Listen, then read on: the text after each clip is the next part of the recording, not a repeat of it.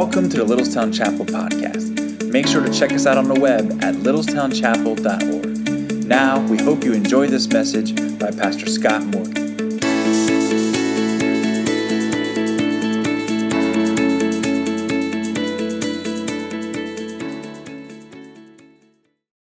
I have to tell you, I've been resisting telling a pun so badly right now. But I don't know any good yokes, so anyway, that's all I can say. Anyway, all right.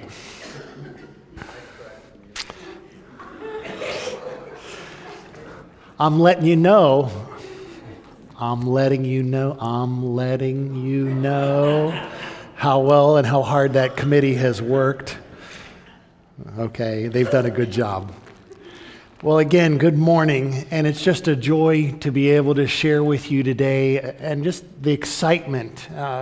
I congratulate everyone that's worked so hard and has served in our community as well, whether you're volunteering here at the church or helping with Vacation Bible School or working at the fire company, or you're already saying, I want to be involved in helping with that Easter egg hunt coming up on Palm Sunday, Saturday. That's all wonderful. Thank you for the vision that you have of doing that. The reason we're focusing on this today, the reason why we're making such a big deal about serving others and serving in our community, is because really this is our vision for our church here. We have this desire to see God work in our midst and work in our community, and we've thought about this as an elder board and as leadership in the church, and we believe God has laid it in our hearts to recognize that there are 103,000 people that live within 10 miles of where we're sitting this morning. And even if you add up all the churches in that area, that 314 square mile area where people are living around us. And when you add up all the churches, whatever kind of church they are, even then there's still many, many, many people who have never heard about Christ or think they know about Christ, but they don't have a personal relationship with Him. And our goal, our purpose as a church, is to show the way, to help introduce people to Jesus Christ and encourage them to begin following Him. And so in order to do that, we believe God has given us a vision of trying to reach 1% of that 103,000 people. And so we really, over the next 10 years, this next decade, we're seeking to try to win 1,030 by 2030 is what we're endeavoring to do. And so if you'd show us the next slide there, Frank, I'd appreciate that. To do this, we recognize that there are four key tasks or components of the vision that we need to be committed to. And you're saying, Pastor, you've been talking about this for 3 weeks. I know there's this week and next week too. I'm just letting you know ahead of time that there's more coming. And hang on, because we need to really drill down deeper and make sure that we're understanding this and let these ideas and these thoughts take deep root into our lives as well as we're trusting God to work in us and work through us in the days ahead in our community for His glory. And so we recognize that really it's all about relationships with one another and our relationship with God. And so we're endeavoring to double the number of our growth groups and become a church that's more sticky, where people can come and have that spiritual Velcro of relationships, to stick to one another, adhere to one another, to pray for one another, build up one another, help each other, carry each other's burdens, just to be committed to that. And so we're working to connect so that we can grow. And I'm not just talking about growing the numbers of people coming to the church, but so that we would grow in our relationships and grow personally and grow corporately as well. But connecting to grow is something that we're seeking to do, and doubling the number of our growth groups. That growth then in turn is to lead us to serve.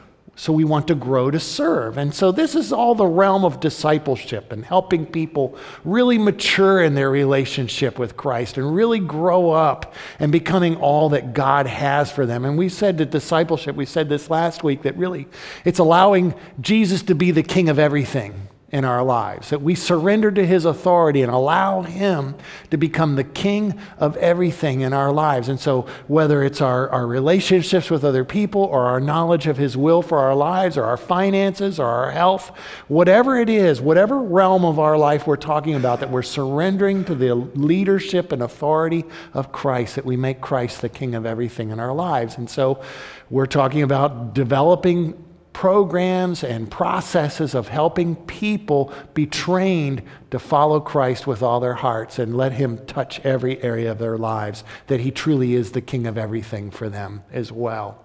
And so we're endeavoring to do that. But as that growth is taking place, as we connect to grow and as we grow to serve, the purpose of that growth is not just head knowledge, but it's actually to activate our hands and our feet and our mouths in service, our creative energy, our financial energies, our physical energies, to be activated to go serve and to be lifting burdens in our community in order to bless and help. And that's what we want to focus on today. That's why Justin was here today from the fire company, to just remind us of ways that we've served in the past, how we're happy to serve. Because when you're in that dish pit and you're scrubbing those pots and pans, when you're handing out that, 1,000th hot dog or whatever it was that evening, or pulling one more time out of that icy cold water, you're grabbing that water bottle or that soda bottle, you're pulling it out, or you're bending over one more time to pick up that ring off the ground. That's why the kids do it, because they're a lot closer. It's easier, okay? But us older ones, when it bends down and we stand up one more time, that's a lot of rings to try to, for that stand to earn $3,000 or whatever it was. When we're doing that, in the middle of that, we wonder, is it really worth it? And we are happy to serve because we're doing it for Jesus' sake. And we'll expand on that a little bit more this morning, what that means. So we're serving, but we're not just serving to be nice. We are serving to build a bridge, a platform, a pathway for us to be able to share the one who lifts the heaviest burdens of life, the one who is able to do what we desperately are longing for someone to do for us, and that is to be our Savior. We're talking about sharing Christ with others as well, our Lord and Savior, introducing people to Jesus. And so, yes, we're serving at the carnival. Yes, we're going to have an Easter egg hunt. Yes, we're going to do many other things in the days ahead and years ahead in serving our community, but the goal is ultimately so that people can meet Jesus through us loving them and serving them and helping them. We're happy to do that because why? We want them to know Jesus. It's not a bait and switch, by the way. It's not, we'll help you if you listen to us. It's not that. It's, we're going to help you no matter what. And by the way, we do love Jesus, and he loves you even more than we do. So that's why we can even say, love you, Littlestown, because God loves Littlestown. He does love you, Littlestown. And we love Littlestown. We love you. That's why we're doing these things. We love you, Littlestown, and God loves you too. So we want them to know that. And not just Littlestown, but the other communities around us as well. But this serving in order to share, it ultimately leads to the biggest and most challenging aspect of the vision that we have for the next 5 years. And that is, we desire to plant a church, to start a satellite church, a Littlestown Chapel in another location. And we recognize that there's a need in our community, and we want to equip and train people to be able to go and help start this new congregation of Littlestown Chapel in another location. Now, obviously, it's not going to be called Littlestown Chapel wherever it's at, because it needs to have the name of that town or that community. But it's our values, it's our doctrine, it's our constitution, it's our purpose, it's our vision, and we're working together to see this community reached with the gospel. It's Littlestown Chapel in another location. That's what we're trying to replicate. And we'll be talking about that in greater detail next week. And we'll be discussing that, I'm sure, at our congregational meeting next Sunday afternoon. I invite you to make sure that you've signed up for that as well, so that we can have lunch for you and be prepared for the discussion that we'll have as well. But we're sharing and serving and, connecting to grow. And we're doing all this for the goal that we would be able to plant this church to reach the 1030 by 2030. That's what we're embarking to do. But let's spend some time today unpacking this idea of serving in the community, because we all agree, whoever volunteers, whoever's helping out, you know, whether you're collecting money for the Salvation Army at Christmas, or whether you're delivering food baskets during the holidays, or whether you're picking up trash along the highway, whatever it might be, teaching literacy or helping out in your child's classroom. Volunteering is a key thing of being a good citizen. It's something that's important. Our community needs it. But there's a spiritual dimension to volunteering. It's not just about me feeling good about myself that I help somebody else. It's part of the plan and program of Jesus Christ. It's His will for winning the world that we would learn how to serve, that we would give ourselves in service to others for His sake. And there is a story from the life of Peter that we want to emphasize today and focus on. You remember that really we've said all along the way that this vision that we have of reaching 1030 by 2030 and the different parts and components of the vision that we're embarking to fulfill, these sub-goals that we're working on, they're all can be organized under this heading of so that others may live. And we're doing this so that others may meet Christ, so that others can experience His abundant life, so that others can truly become part of His family and His kingdom and experience the love of God personally. We want them to know that. It's not just about us, it's about them. And how do we bless and help and encourage them? But in the passage that we're reading, we're coming back to the life of Simon Peter. And we're looking at a couple episodes, not the big famous ones like, you know, him denying Jesus and some others like that. But we're looking at some of these other stories of Peter's life that maybe we don't focus on as much. And this story is one of those as well. I want you to take your Bible, please, and turn to Luke's Gospel, chapter 5. I want to talk about some net gains that you and I can experience in our lives when we let Christ work through us. The story that we're reading today is Peter encountering Jesus another time in his life, and he's seeing what Jesus can do through him. And throughout this entire story, Jesus is inviting Peter and James and John and some of the other fishermen who become his disciples. He's inviting them, let me work through you. And you do that by working with me. And if you're willing to work with me, then I will work through you. If you work with me, I'll work through you. And just watch what happens when you let me work through you. It's astounding what I can do through you.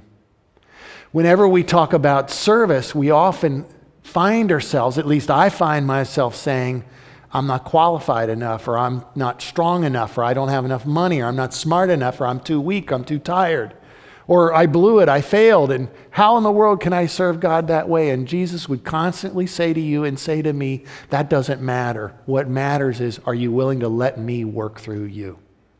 And I'll do that. And you'll be amazed what I can do through you when you choose to work with me.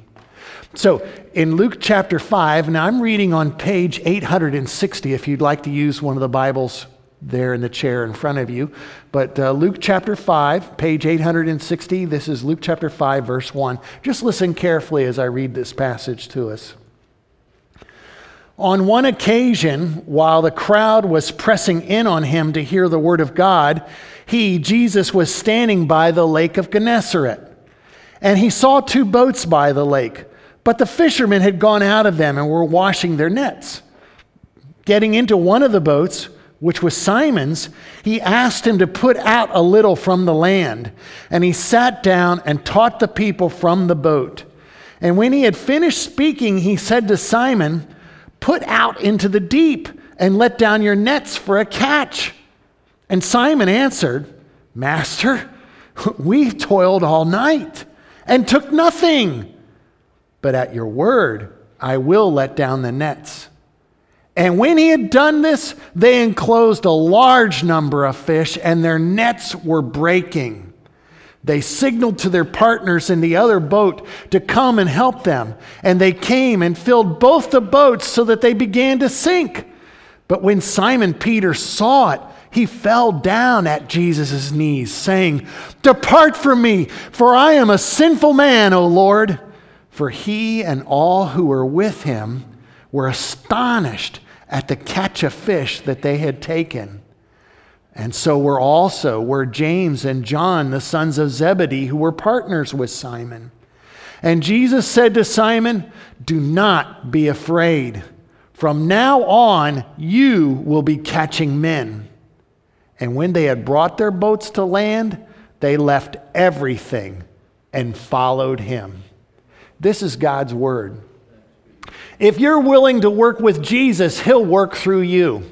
That's what this story is saying, and that's what we need to grasp. And the reason I know this is because the stories, the miracles that Jesus performed are not just displays of his power or knowledge. I mean, yes, in this story of this miraculous catch of fish, it's obvious that Jesus knows where the fish are at. So we see his powerful knowledge, his all-knowingness, the omniscience of Jesus. But this parable, this miracle is bigger than just an explanation of his superior knowledge. It's also a display of his superior power. He can even tell the fish where to go. Now, I want you to be at this spot, at this depth, because these nets are going to drop down, and I don't want you to move. Stay right there. I mean, I think we wish Jesus would come with us fishing, because we don't just want the fish finder to tell us where they're at. We want to make the fish stay there so I can drop the hook right down on top of them or throw the net on them.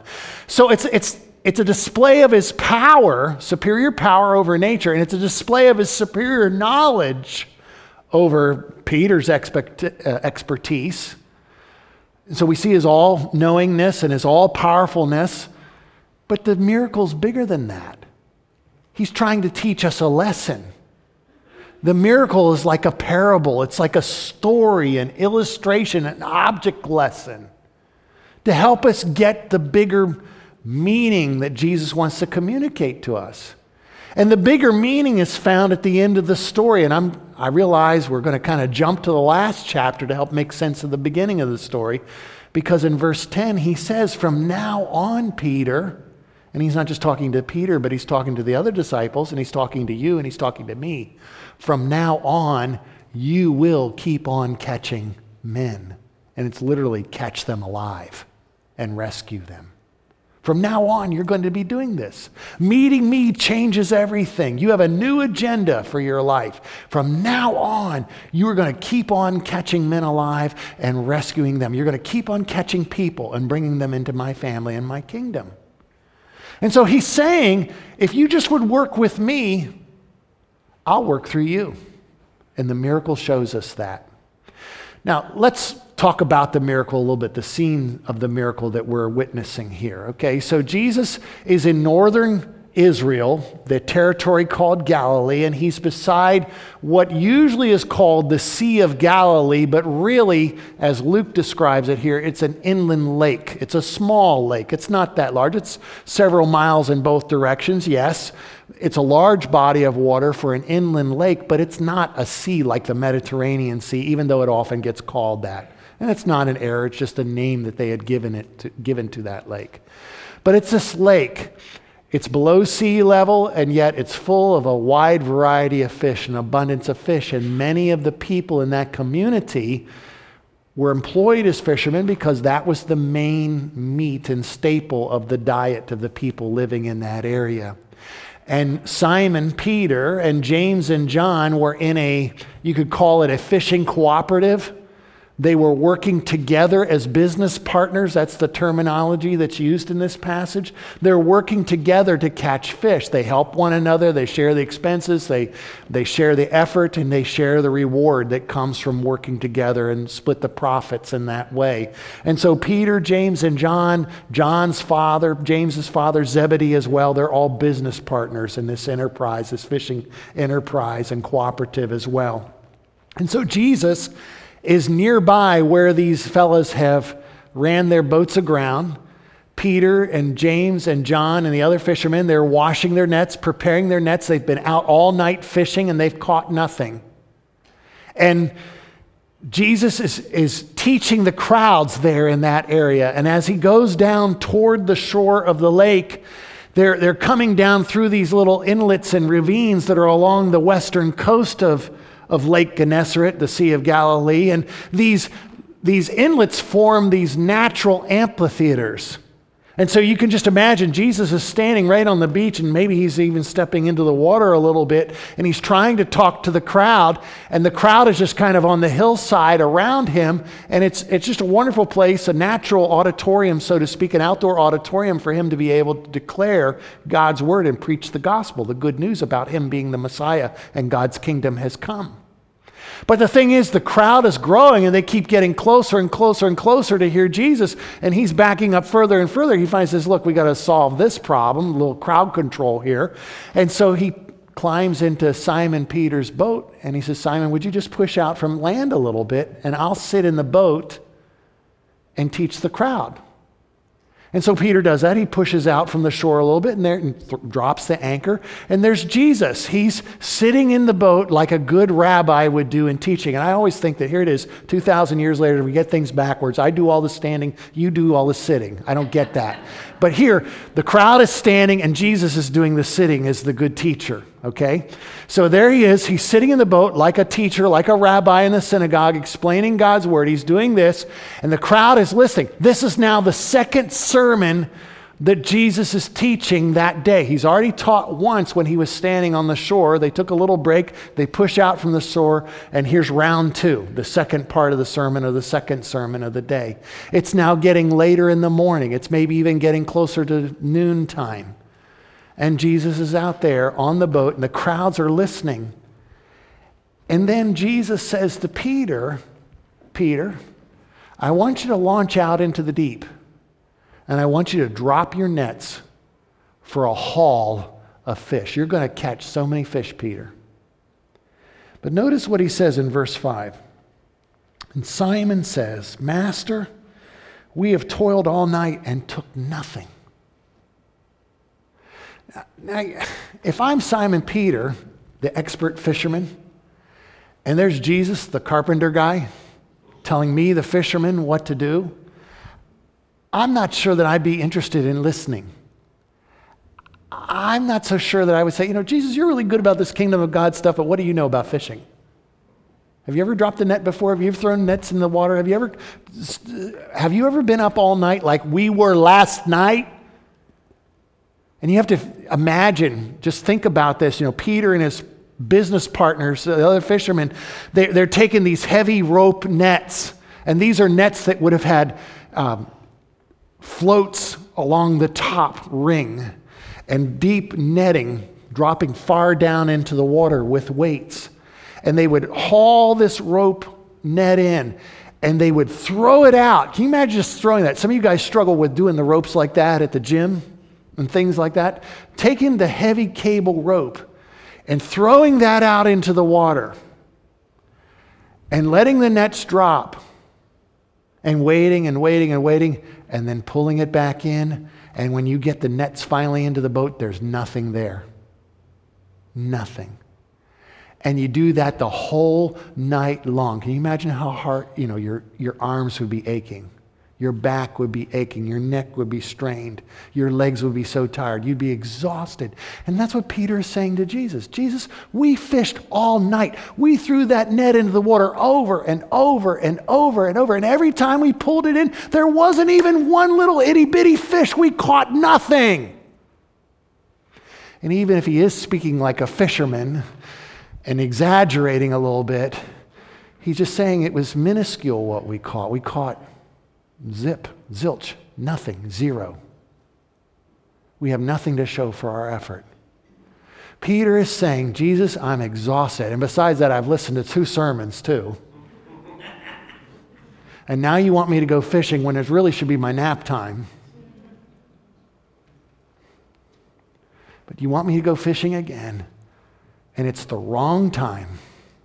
And you want me to throw the nets out where it's really deep, and it's the wrong place at this time of day where to go to fish. And the crowd's listening to this, and they're hearing all this, and they're saying, what is Jesus saying? You know, in the middle of the day, and throw the nets so they go down deep? That doesn't make sense. That's not when you catch fish and where you catch fish. It's the wrong time, and it's the wrong place. This is going to be funny. Let's watch this. And on top of all that, Peter is saying, Jesus, I'm exhausted. and I'm discouraged. I've got nothing to show for my work. Have you ever worked really hard at something and got little return or zero return? Some of you have had a garden, and you planted and you worked and you did all this and you fed the bunnies. I know that. Or the groundhog. I get that. Okay, yes. Maybe you worked and fixing a car, and it still doesn't run. Maybe you were trying to build something and it fell apart. Maybe there was something else you did that you just were endeavoring to make it succeed. You wanted to have something to show for it, and it didn't work. And you were so frustrated. You said, as far as I'm concerned, I'm never going to do that again. I'm never going to engage in that again. I'm never going to try that again because I can't do it. And Peter has every reason to tell Jesus, no, Jesus, I know you're asking me to fish now and in that place, but you don't know what you're talking about, and so I'm not going to do it. We often approach God that way. We have our agenda. We think we know we're the expert. You know, we know what real life is like, not this theoretical life, not this spiritual, theological stuff. We know what life is really like, and we tell God that in prayer. We tell him what to do. We set out our agenda. We say, this is what you need to do, God. Or, you know, I know you're telling me to forgive that person, but you don't know how bad they've hurt me. You don't understand that, Lord. I know you want me to share my faith with that person. I know I can feel the push. I can feel the prod. But you don't know how stubborn they are and all that atheistic stuff they keep talking about and how much they would make fun of me. And besides, I don't know what to say. I don't know how to do it. And we can rationalize and make all kinds of excuses for why we can't work with Jesus. But look what Peter does. Lord, Master, we have toiled all night and we took nothing. But at your word, I will let down the nets. I'll work with you. I'll do what you say. You might be thinking, we'll do what you say, but probably just go wash the nets one more time. That's what I feel like when I go deer hunting. I just take my gun for a walk in the woods, and that's all it is, that really ever happens. It says, though, in verse 6 that when they had done this, when Peter obeyed, they enclosed a large number of fish, and their nets began to break. Listen, even if Peter had caught one fish, that's 100% increase over what he had gotten the night before, right? So the fact is the nets are not just filled with a little bit of fish. It's so full of fish that the nets are actually starting to stretch as they begin pulling this back into the boat. You could hear the ropes starting to stretch and creak. You could maybe even hear some of the fiber snapping. You're hearing all this, and they're pulling this into the boat, and the boat's kind of going down a little bit because the hold of fish in that net is so large and so heavy, the boat is going to flip over if they keep pulling. Peter signals to the other guys. Maybe James and John are still on the shore, or maybe they're a little further away, going to try a different spot.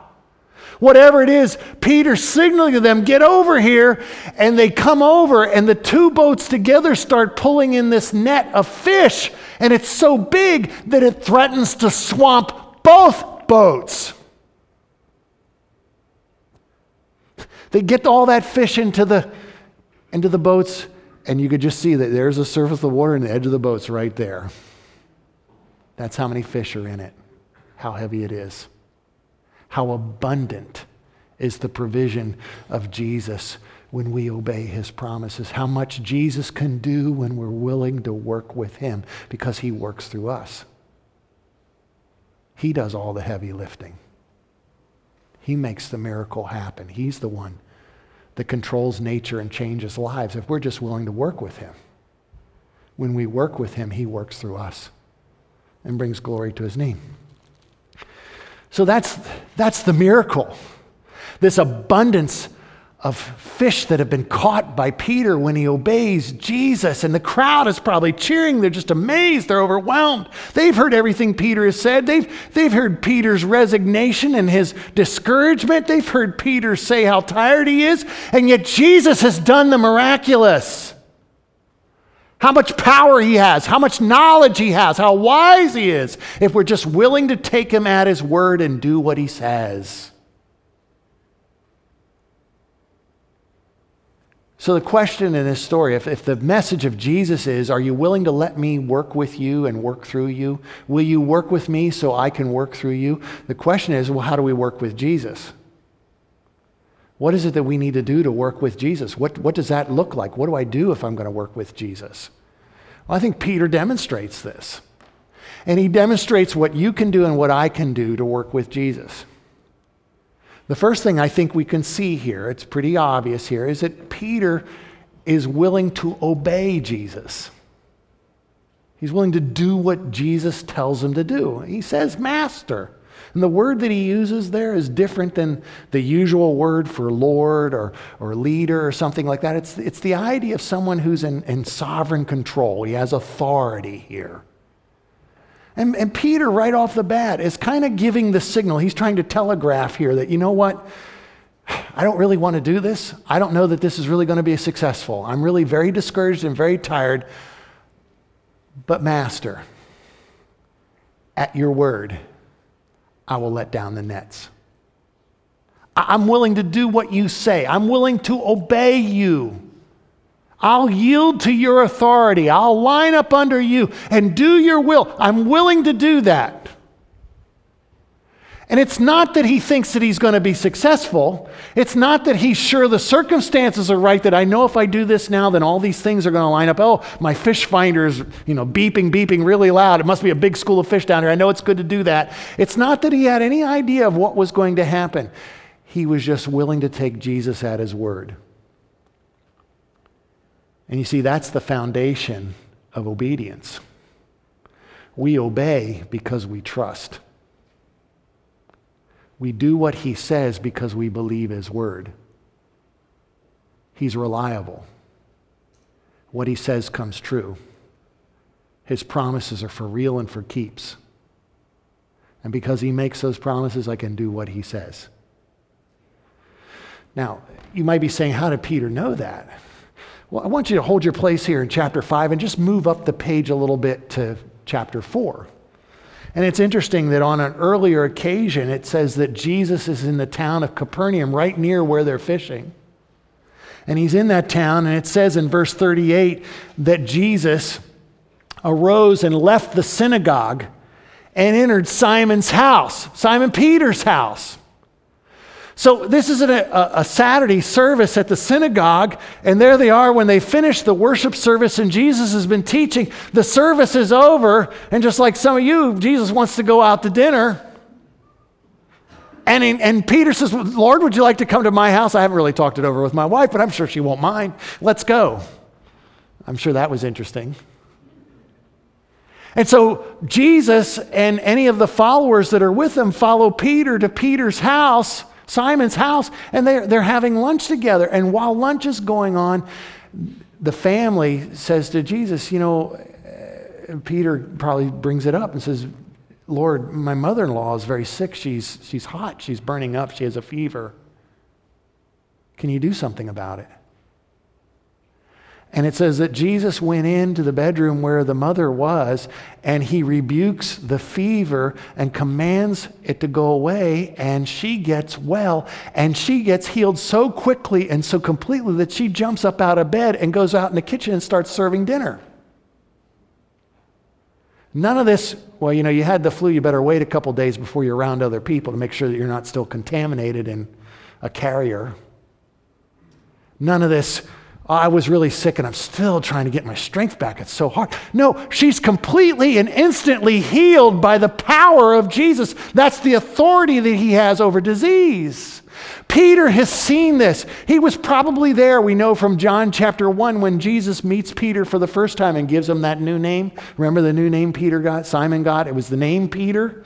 That was the nickname Jesus gave him, and it means stone man or rocky, whatever you want to call it there, someone that's strong and stable, a name, an identity that Peter can grow up into as he follows Jesus, because he was anything but a rock. He was unstable and impulsive prior to growing in that way. Right after that conversation, when Peter first meets Jesus, they go to the wedding, and that's when Jesus turns the water into wine. You see, Peter has had experience with Jesus, and he's beginning to understand that Jesus has power and knowledge, and when Jesus gives the command, things happen. So Peter is willing to obey, even though he is so exhausted and he's so discouraged. He's willing to lay those things aside and do what Jesus says, because he takes Jesus at his word and he knows Jesus will keep his promise. And if he says there's a catch of fish out in the deep part at the wrong time of day, I'm willing to go there and drop my nets and see what happens. His obedience was grounded in his faith that Jesus would keep his word. Peter was willing to work with Jesus because Jesus is saying, I'll work through you if you just obey me. If you're just willing to trust me. Now, once this great miracle takes place, it says that Peter falls down at Jesus' knees. He and the other disciples are so gripped with amazement, they're actually afraid. Who is this? What is this? What have we just witnessed?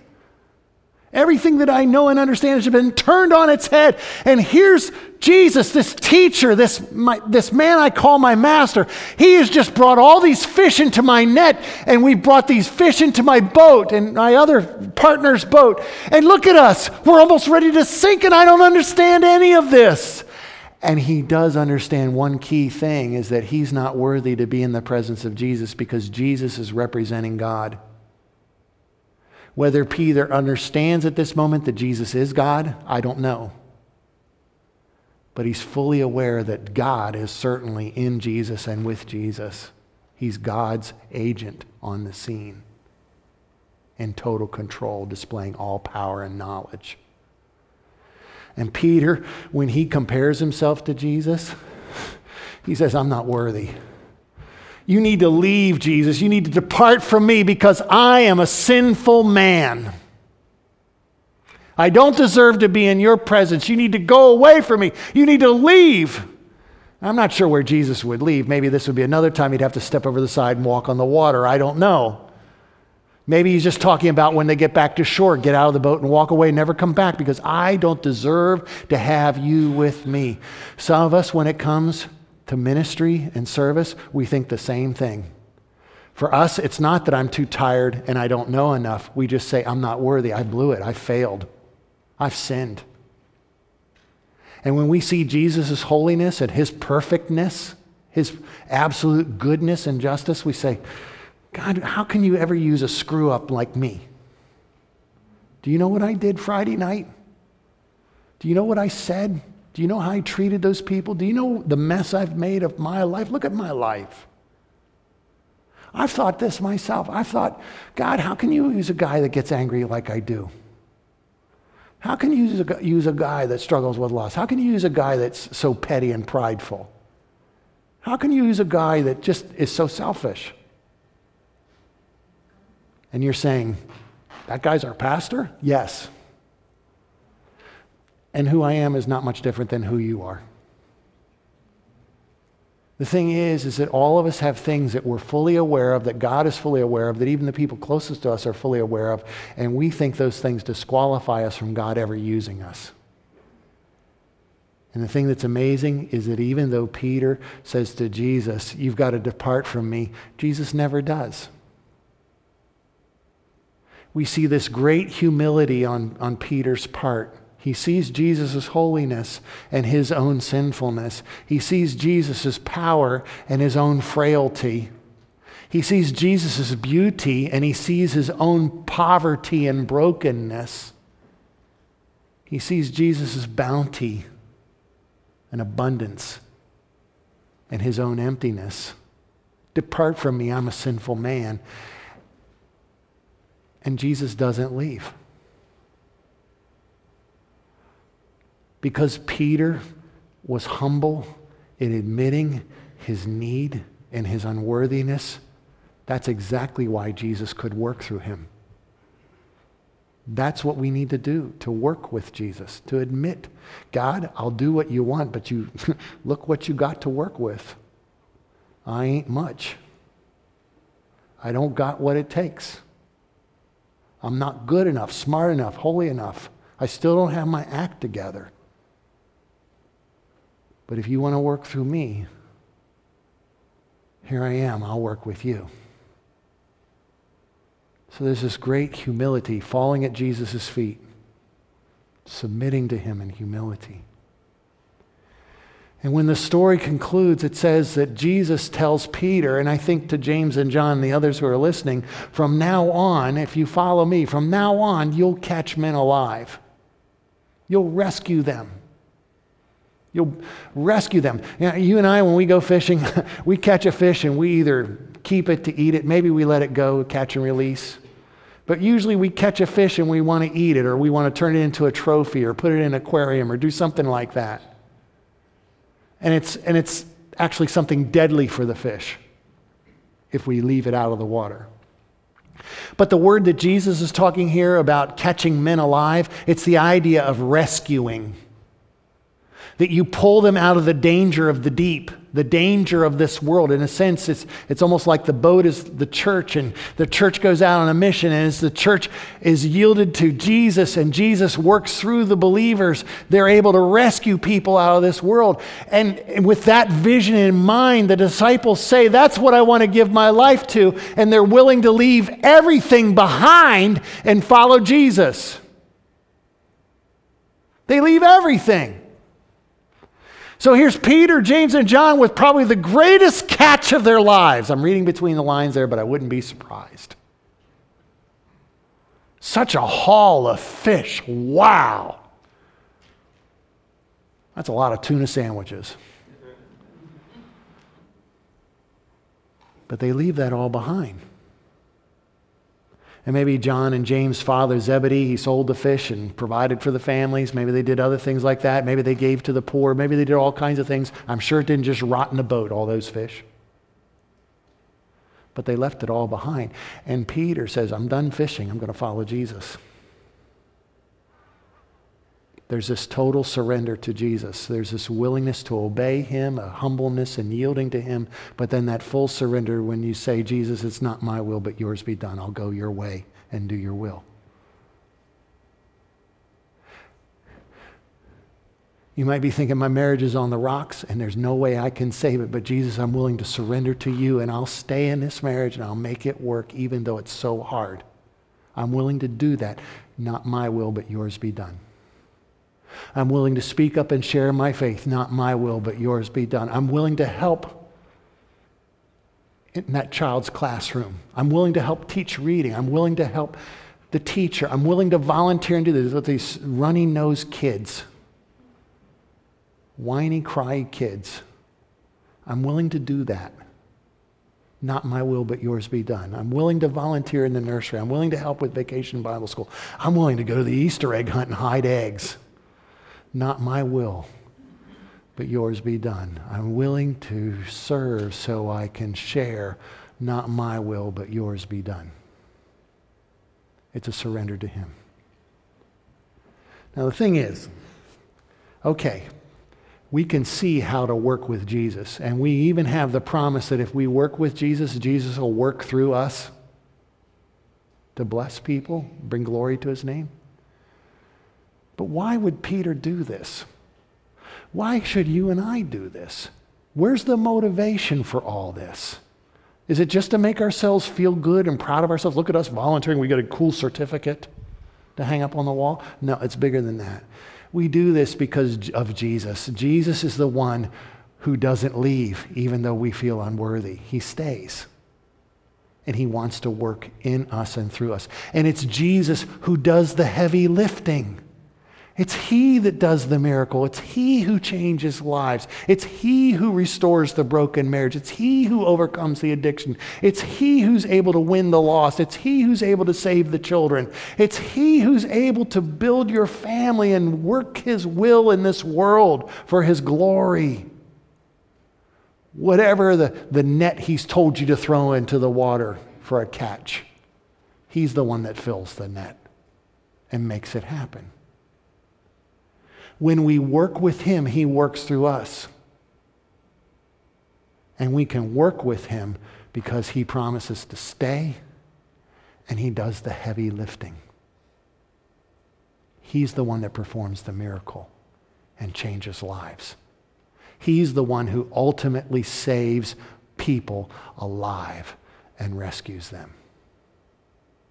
Because you see, the bottom line is that Jesus is asking us to surrender to him because he has already surrendered for us. He surrendered himself on the cross. He willingly gave up his life. He who is innocent, he who is righteous, he who is perfect, laid down his life on that cross and allowed himself to be nailed there. After being beaten, after being humiliated, he did all of that for us. So now we can experience his abundant life. He gave up his life. He surrendered it. And because of his abundance and the life he's given us, we can gladly surrender to him and give everything to him because he's given everything to save you and save me, to make us the children of God. From now on, he says, you will be catching men, women, boys, and girls alive and rescuing them. Why? Because that's what I did for you when I gave my life on the cross and when I rose from the dead. You see, this is the heart of service. The heart of service is not, I'm out here suffering for the Lord by myself, all alone, no one cares, God's forgotten me. It's not that. It's, I'm out here with you, Lord, and I'm giving because you've given so much to me, and I'm loving because you love me so perfectly, and I'm sacrificing because you are so faithful to me and you've given everything for me. I will gladly give everything to you, Lord, because of what you've done for me. I will gladly work with you so that you can work through me and bring glory to your name. So where is Jesus telling you to throw your nets in? Where is he telling you, prompting you to throw your nets into the water? And you're probably already thinking, I can't do that. It's the wrong time. It's the wrong place. I'm not good enough. I'm too sinful. I'm too tired. I'm too discouraged. I can't do it. But where is he asking you to throw in the nets and trust him? Don't sit on your nets. Go throw them. Go trust him. Go do his work. Work with him, and he will work through you. I'd like to pray with you, and then we'll share the Lord's table together.